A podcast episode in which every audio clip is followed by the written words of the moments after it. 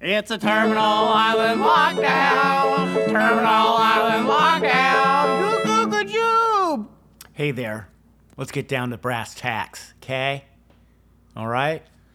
Um, we're gonna continue with the FYP bedtime stories, but we are going to do a part two on the West Palm Beach saga. Um, apparently, I got a couple things um, misremembered, let's just say. And who knows who's right, you know?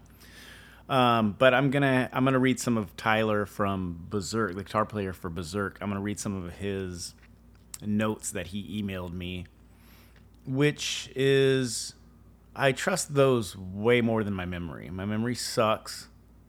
I might get things completely wrong. I might be totally back ass words, you know?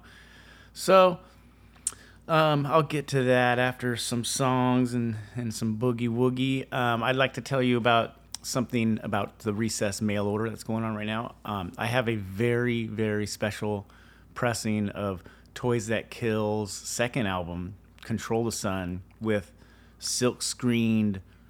Um, they call them craft jackets. They're they're they're jackets, just regular jackets, but they're the uh, the brown chipboard. They used to call them chipboard, which is my favorite kind of paper. It's it looks like a garbage bag, but it's nice and thick, and it's a nice silk screen job. Um, so there was uh, 90 copies of these. The thing is, it's free, but there's a catch. You got to order forty dollars worth of stuff and add it to the cart, and you get it for free. Um, these are gonna go very quickly. So get on it. Get up, get, get, get down. TTK, a joke in your town. Let's play a song off that. The first one. so fast, yet it seems so slow.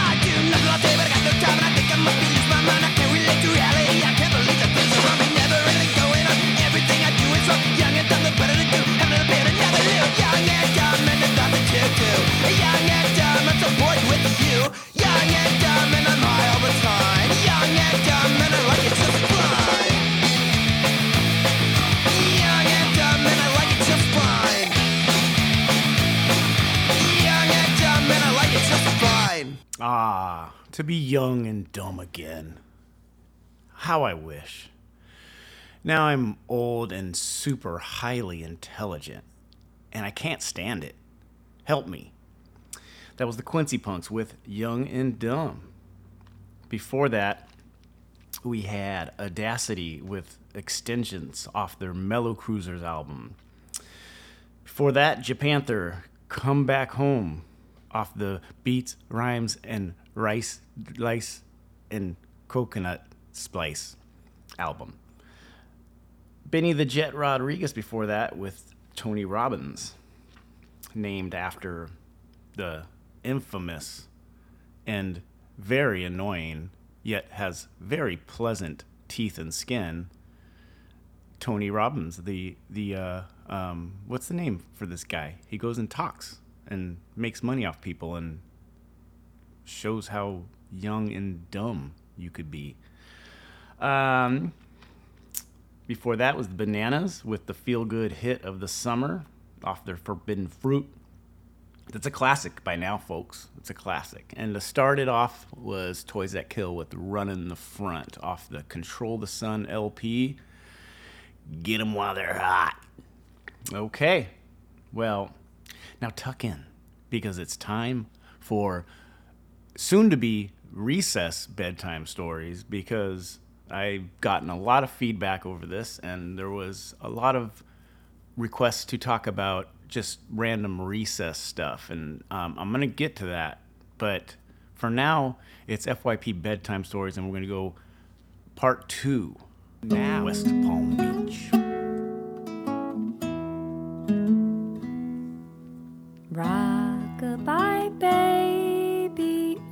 Shut your fuck up!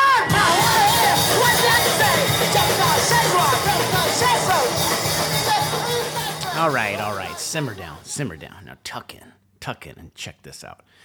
Um, there was, there was the the main main person that responded to this was Tyler from Berserk. Um, he was there. He took um, notes. He was he was doing a diary during that um, that whole tour and maybe every day of his life. I don't know. Um, but I really trust his notes. Everything was pretty, pretty, you know, precise except for um, I think I think I didn't re-listen to what I said last week, but I think he was the one that pulled me out of the ruckus. Well, I well, I know now because he told me, and I believe him. He's he's never he's never lied to me, never. Um, one one thing that we're not really certain of is that um, FYP had a song called Ian Stuart as a crash test dummy, and it was written about uh, the singer of the infamous racist band Skin uh, Skin uh, uh, Skrewdriver, and um, you know, and it's I'm young, you know, it's it's I I like to wish death on people, or at least in a comic way, an artistic artistically comic way, and that's that's what that song's about. It's about um, he did I I think he did die in a car accident, and so um, I kind of made fun of that because um, I you know there's he he was a Nazi, you know what, like uh, you know here. Uh, anyways, for some weird weird weird reason, that song attracted skinheads in some cities, and we dealt with them a lot of places, and I couldn't for the life of me um, understand it because it was pretty much saying "fuck you," like directly to them, and and that's all it was. And yet, some of them thought it was for this guy. I don't know how they would think this. It's it's just maybe just the name itself is enough to go, oh, this guy knows about Ian Stuart. Okay, let's go support him. Um, and then there was some that actually um, took great offense to it, and that's what it was designed to do. Um, and a, a lot of you know, punk was always just a design to offend people, main, you know, mostly mainstream people, but this was designed to offend Nazi skinheads. Um, so there is some confusion whether it happened after that song and it was like it was go time.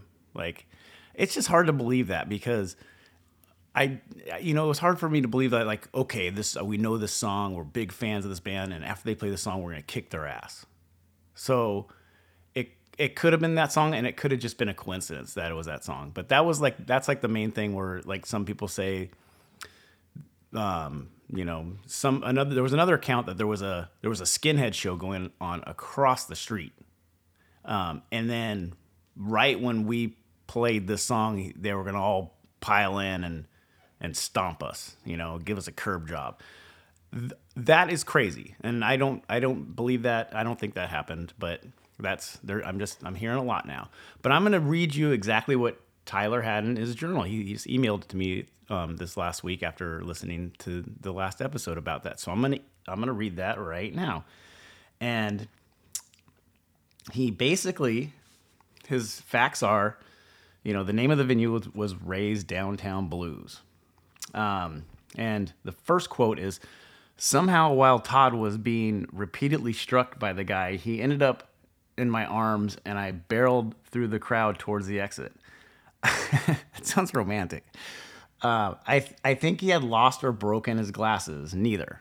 Um, they kept that was the that was the thing I was telling you where they just kept flying off. They, I, maybe they cracked. I don't remember. They were so big. It's like uh, I could have super glued them the next day. I don't really remember that part, but um, there were there were fists flying and bald heads everywhere, accompanied by screams of "Get the fuck out" and "You're dead," etc. I recall the guy telling you one more song eh, or whatever, and the confused and annoyed look you had right before the room flooded with skinheads and all hell broke loose. It was absolute insanity. I took a few punches on the way out, and eventually Hal and Joanne. Hal is um, our our good best friend that's worked at Recess forever and would go on tour with us and do merch forever. And Joanne's the the lead singer of Berserk. Direct me to the back where I hid from some big asshole that had been literally chasing me around. And I remember that. I do remember that. It's crazy that none of us were hurt worse than we were, which was barely at all. These guys really can be dangerous, but but we just seem to get away with this shit somehow. That invincible tour feeling carried us through, I suppose. Um, no, I, I'm supposed to read it like this. That invincible, that invincible tour feeling carried us through, I suppose. I actually told a short story version of that night on a podcast last year called Take 92 podcast with Sammy Warm, Hands. It's um, it's episode number 99 if you want to look that up and and check out his account. I would I would highly recommend that. Um, and he says he touches on that in the 30 the 30 minute mark. Um, and so that was that was that was Tyler, you know, and he graciously pulled me out of that. Um, so yeah, it's it, it's it's kind of there is some haziness, but everybody's everybody's account seems to be right on. The one thing I didn't mention is Flippy, who is the one that jumped on, which I know for a fact because I remember this because he looked like a cat flying through the air and he hissing and and and still on LSD and he was filming and I remember him still having the camera like like some great wide receiver that just made this incredible one-handed catch. He was still holding onto the camera, but because he just filmed everything back then, he ended up losing the camera, a big fumble, and we could never find it. We couldn't we couldn't find it. We put out bulletins everywhere, and nobody would return that camera. We think it got, you know, obviously confiscated by the club or something, and they didn't want to see that kind of footage and um, it was it was a it was kind of a bummer because we we could have had a, a tape to do play by play, but that's it for the West Palm Beach saga. And um, thanks for all the other questions. I'll get to them next week, and, and they won't be as long winded, but they will answer your questions. So let's play that song, FYP, with Ian Stuart as a crash test dummy.